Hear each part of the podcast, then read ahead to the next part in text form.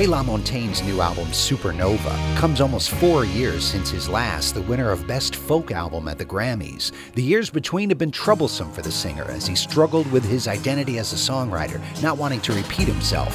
Things clicked, though, when he teamed up with highly in demand producer Dan Auerbach of the Black Keys, who produced and fronted the band for his new album.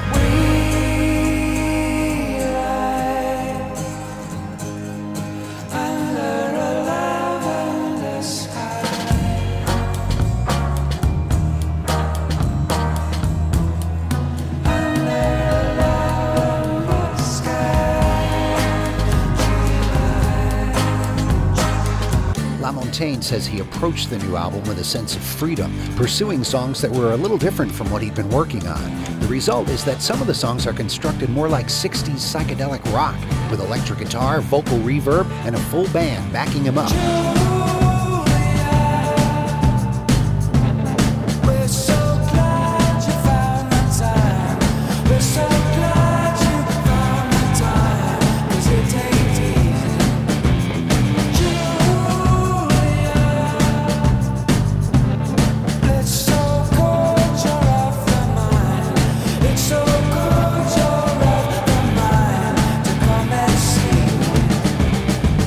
What's surprising is, despite the tweaking to his overall sound, he's maintained his musical identity laid out in his first four albums.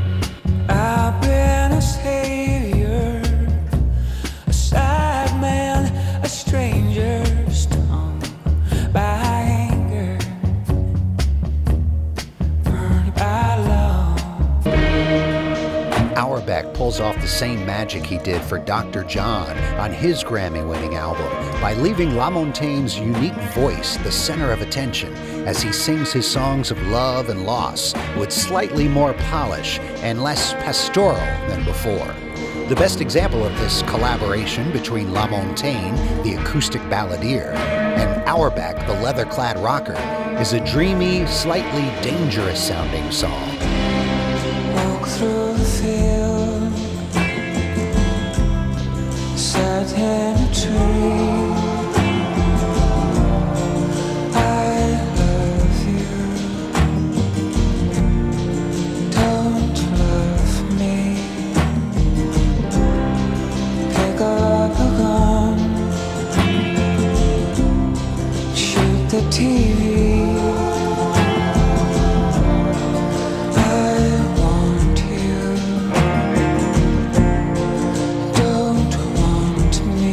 LaMontagne has been one of our best songwriters over the 10 years since his debut came out, and it's to be expected that an artist succumbs to a little wanderlust by the time he gets to his fifth album.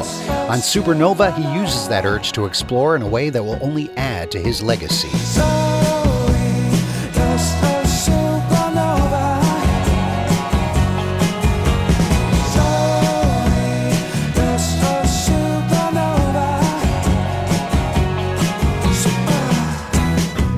Supernova by Ray LaMontagne.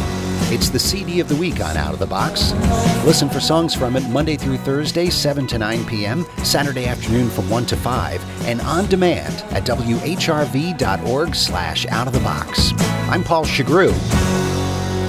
Thanks for listening.